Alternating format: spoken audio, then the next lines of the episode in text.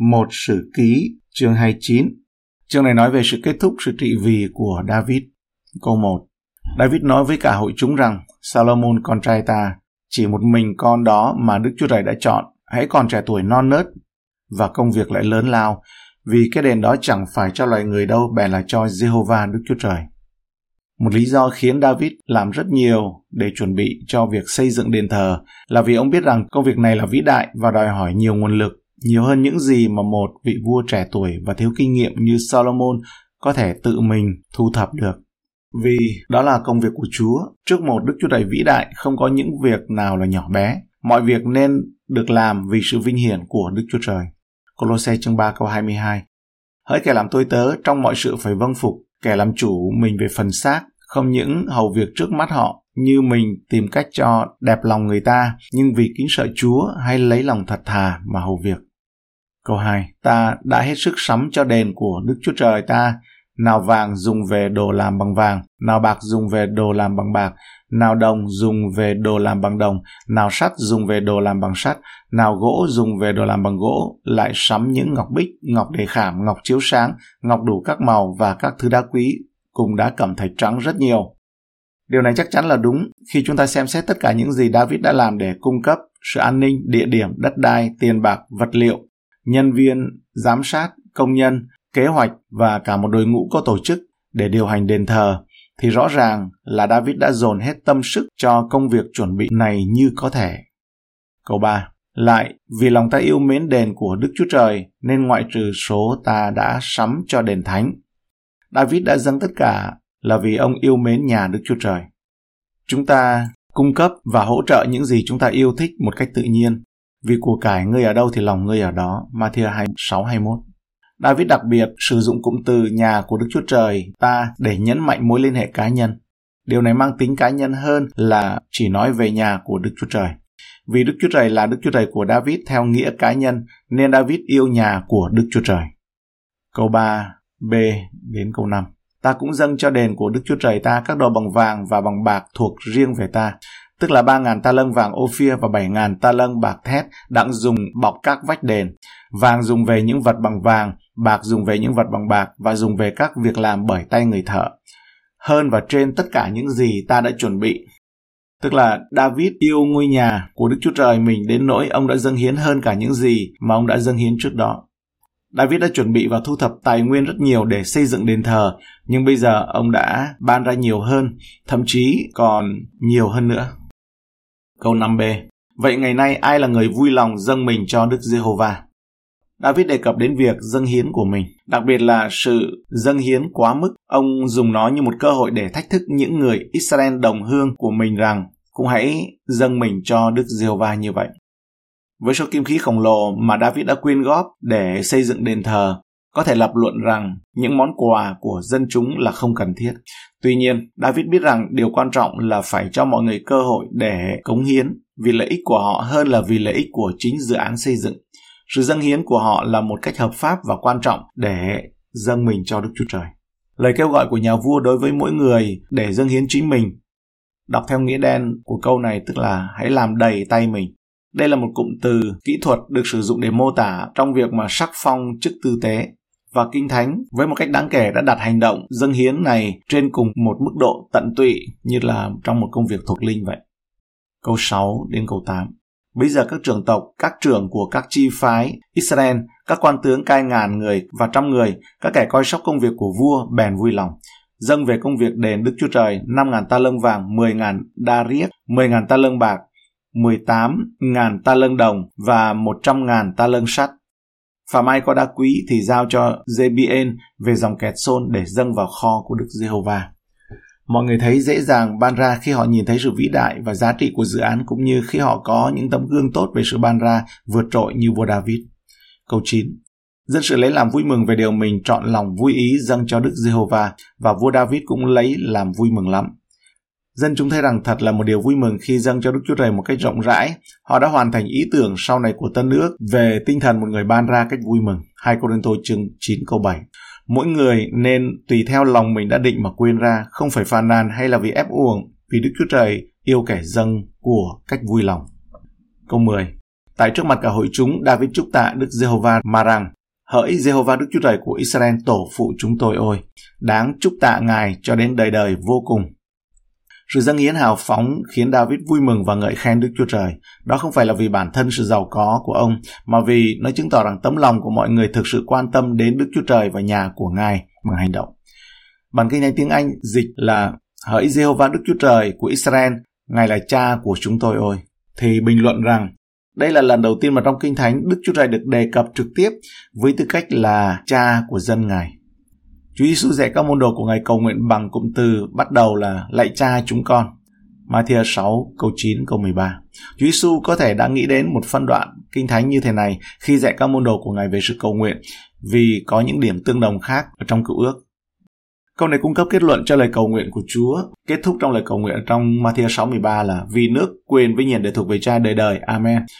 Bản hiệu đính thì nó sát nghĩa hơn là vì vương quốc, quyền năng, vinh quang đều thuộc về cha đời đời, tức là vương quốc thuộc về Ngài. Câu 11 đến 12. Hỡi Đức Giê-hô-va, sự cao cả, quyền năng, vinh quang, toàn thắng và oai nghi đáng quy về Ngài. Vì muôn vật trên các tầng trời và dưới đất đều thuộc về Ngài. Đức Giê-hô-va ôi, nước thuộc về Ngài, Ngài được tôn cao làm Chúa tể của muôn vật. Hoặc sự giàu có, hoặc sự vinh quang đều do Chúa mà đến. Và Chúa quản trị trên muôn vật, quyền năng và thế lực ở nơi tay Chúa. Tay Chúa khiến cho được tôn trọng và ban sức mạnh cho mọi người. David có thể nói điều này với tư cách là một người có cuộc sống giàu sang và vinh quang. David biết rằng những điều đó đến từ Đức Chúa Trời chứ không phải từ chính ông. Câu 13 đến 14 Bây giờ Đức Chúa Trời chúng tôi ôi, chúng tôi cảm tạ Chúa và ngợi khen danh vinh hiển của Ngài, nhưng tôi là ai và dân sự tôi là gì mà chúng tôi có sức dâng cách vui lòng như vậy? David cảm ơn Chúa vì đặc ân mà Chúa đã ban cho một tấm lòng ban ra. David biết rằng cả khả năng lẫn tấm lòng dâng hiến đều là món quà do Đức Chúa Trời ban cho. Ông thực sự khiêm nhường khi thấy mình có một tấm lòng ban rộng rãi như vậy, cả về bản thân và cả về tập thể của người dân Israel nữa. David biết điều này là đúng bởi vì ông biết rằng tất cả mọi vật đều đến từ Đức Chúa Trời và bất cứ thứ gì họ dâng lên Đức Chúa Trời đều là của chính Ngài. Vì Ngài đã ban cho chúng ta cả hai, đó là sự giàu có mà nhờ đó chúng ta có thể làm một của lễ dâng hào phóng như vậy và cả một tấm lòng sẵn sàng và tự do để dâng hiến những của lễ đó. Cả hai điều đó đều là sự ban cho của Ngài và là bông trái của ân điển tốt lành và lòng thương xót của Ngài đối với chúng ta. Câu 14b đến 15. Vì mọi vật đều do nơi Chúa mà đến, và những vật chúng tôi đã dâng cho Chúa chẳng qua là đã thuộc về Chúa. Vì chúng tôi tại trước mặt Chúa vốn là kẻ lạ và kẻ ở đậu như các tổ phụ của chúng tôi. Các ngày chúng tôi tại trên đất khác nào cái bóng không mong ở lâu được. Bằng cách nhấn mạnh sự yếu đuối của con người, David nhận ra sự vĩ đại của Đức Chúa Trời. Ngài có thể lấy bóng tối và những kẻ hành hương xa lạ và Ngài sử dụng họ để xây dựng một ngôi đền, ngôi nhà vĩ đại cho một Đức Chúa Trời vĩ đại. Một cái bóng dường như là một cái gì đó, trong khi thực sự nó chẳng là gì cả. Cuộc sống của con người cũng vậy. Và cái bóng này dường như càng dài, nó trải càng dài, thành tích càng cao ấy, thì mặt trời, nó báo hiệu rằng là mặt trời càng gần lặn. Câu 16 đến 17 Hỡi Giê-hô-va Đức Chúa Trời của chúng tôi ôi, các vật này mà chúng tôi đã sắm sửa để cất đền cho danh thánh của Chúa đều do nơi tay Chúa mà đến và thầy đều thuộc về Chúa. Ôi Đức Chúa Trời tôi, tôi biết rằng Chúa dò xét lòng người ta và Chúa vui vẻ về sự ngay thẳng. Về phần tôi, tôi cứ theo sự ngay thẳng của lòng tôi mà vui lòng dâng các vật này. Và bây giờ tôi lấy làm vui mừng mà thấy dân sự Chúa ở đây cũng có dâng cho Chúa cách vui lòng. David biết rằng điều quan trọng là phải nhấn mạnh rằng của lễ của ông dâng đã được thực hiện một cách tự nguyện. Ông dâng lên vì ông muốn, chứ không chỉ đơn thuần là một minh chứng để thuyết phục mọi người ban ra, tức là không dùng kỹ thuật kích động để cho người ta dâng hiến. Do đó, David cũng biết rằng dân chúng sẵn lòng dâng của lễ cho Đức Chúa Trời. Câu 18 Hỡi Jehovah Đức Chúa Trời của Abraham, của Isaac và của Israel, tổ phụ chúng tôi ôi, Xin hãy cho dân sự Chúa giữ luôn luôn một tâm ý ấy ở trong lòng và làm cho lòng chúng chiều theo về Chúa. David biết rằng dân Israel đang ở một nơi tin kính tuyệt vời vào ngày dâng của lễ cho đền thờ này. Sau đó, lời ngợi khen kết hợp với lời cầu nguyện để trạng thái tinh thần trong lúc họ dâng lên Chúa có thể được duy trì và đối với Solomon để ông có thể được giữ gìn với một tấm lòng trọn vẹn hầu cho để hoàn thành công việc xây dựng đền thờ. Đó là một kết thúc phù hợp và vẻ vang cho một triều đại vĩ đại. Câu 19. Xin Chúa hãy ban cho Salomon con trai tôi một lòng trọn vẹn để gìn giữ các điều răn chứng cớ và luật lệ của Chúa, cùng làm cho các công việc này xây cất cái đền mà tôi đã sắm sửa tài liệu cho.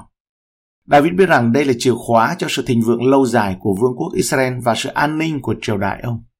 Câu 20, David nói với cả hội chúng rằng, Hãy chúc tại Jehovah Đức Chúa Trời của các ngươi, cả hội chúng bèn chúc tạ Jehovah Đức Chúa Trời của tổ phụ mình, cúi đầu xuống mà thờ lạy Đức Jehovah và lạy vua. David đã dẫn đầu hội chúng ngợi khen Đức Chúa Trời. Đã đến lúc chúc tụng Chúa mà dân sự Chúa chưa đủ cảm xúc ở trong lòng, nên họ phải làm một điều gì đó để chứng tỏ tấm lòng của họ đối với Đức Chúa Trời, và họ cúi đầu phủ phục trước mặt Đức Giê-hô-va. Câu 21 Qua ngày sau, chúng dâng những tế lễ cho Đức Giê-hô-va và dâng những của lễ thiêu cho Đức Giê-hô-va. Một ngàn con bò đực, một ngàn con chiên đực, một ngàn con chiên con cùng các lễ quán cặp theo và nhiều của tế lễ khác vì cả dân Israel. Đây là một ngày đặc biệt, có lẽ được tổ chức sau cái chết của David khi Salomon chính thức lên ngôi. Những buổi lễ này được dùng để nuôi dân Israel và họ ăn uống trước mặt Đức Giê-hô-va trong một bữa tiệc lớn để thông công với Đức Chúa Trời và với nhau. Câu 22 Vì cả dân Israel trong ngày ấy, chúng ăn uống rất vui mừng tại trước mặt Đức Giê-hô-va. Chúng lần thứ nhì tôn Salomon con trai David làm vua và nhân Đức Giê-hô-va sức giàu cho người làm vua chúa và lập Sa-đốc làm thầy tế lễ. Chắc chắn đây là lễ lên ngôi sau khi cuộc nổi loạn của Adoniza bị đánh bại, căn cứ theo một các vua chương 1 và chương 2. Theo một các vua chương 1 câu 38 đến 39, ở đây nói rằng đoạn thầy tế lễ Sa đốc tiên tri Nathan Benaza, con trai Jehoiada và những người Kerethit và Phelethit đều đi xuống đỡ Salomon lên cưỡi con la của vua David rồi đưa người đến Gihon. Thầy tế lễ Sa đốc lấy cái sừng dầu trong đền tạm và sức cho Salomon. Người ta thổi kèn, cả dân sự đều hô lên rằng vua Salomon vạn tuế. Căn cứ theo câu này thì lần sức dầu thứ nhất được thực hiện một cách vội vàng, đột ngột một cách bất thường bởi vì Adonisa nổi loạn nhưng mà lần thứ hai đã được thực hiện với sự trịnh trọng và thong thả vô cùng trang trọng nhưng liệu mà cả hai lần sức giàu này xảy ra trước hay là sau cái chết của vua David thì vẫn còn để mở, vẫn còn chưa rõ.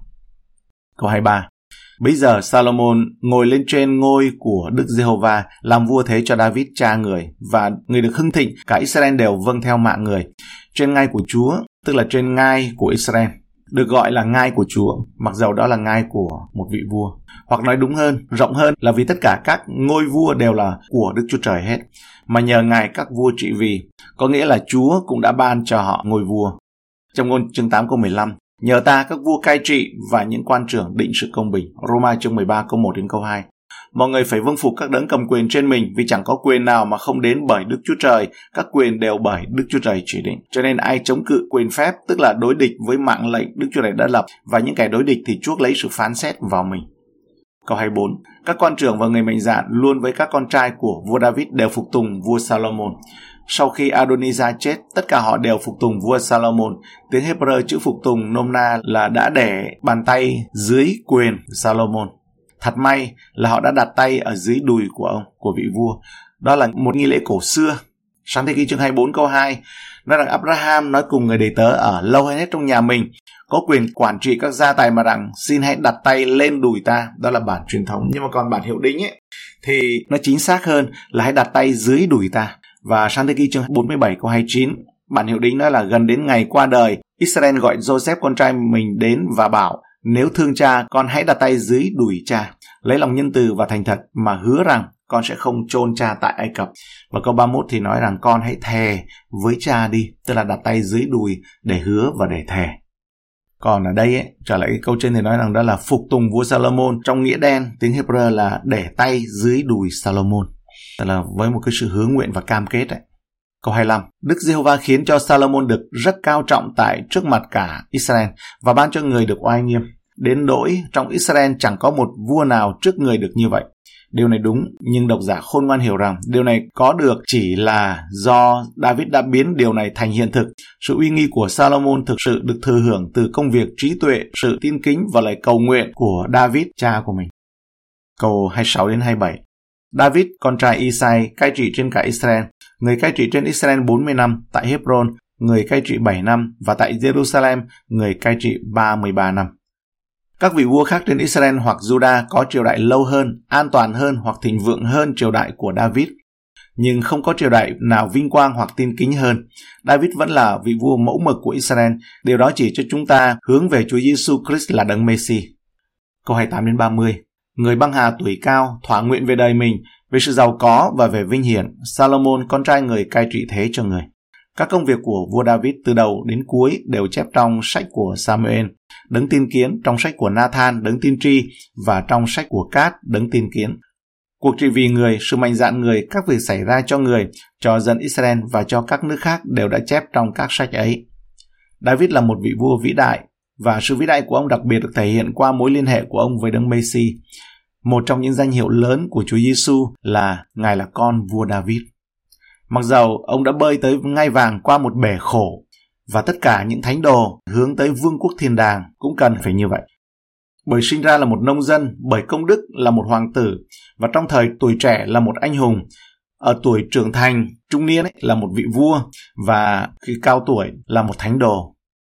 Vấn đề của Uri và Bathsheba là vết nhơ lớn nhưng cũng là duy nhất của ông. Ở đó, David đã phạm tội sâu sắc và chưa từng có một người đàn ông nào chịu đau khổ về thể xác, tâm hồn và công việc gia đình nhiều hơn hậu quả mà ông phải gánh chịu. Sự ăn năn của ông cũng sâu sắc và vi thường như tội ác của ông. Và không gì có thể vượt qua cả hai, ngoại trừ lòng thương xót đời đời, đã xóa bỏ tội lỗi, xoa dịu nỗi đau buồn và phục hồi nhân cách, sự thánh thiện và hạnh phúc cho một kẻ phạm tội khiêm nhường nhất này. Nguyện Đức Chúa Trời của David được tôn cao mãi mãi, sự nhân từ Ngài còn đến đời đời.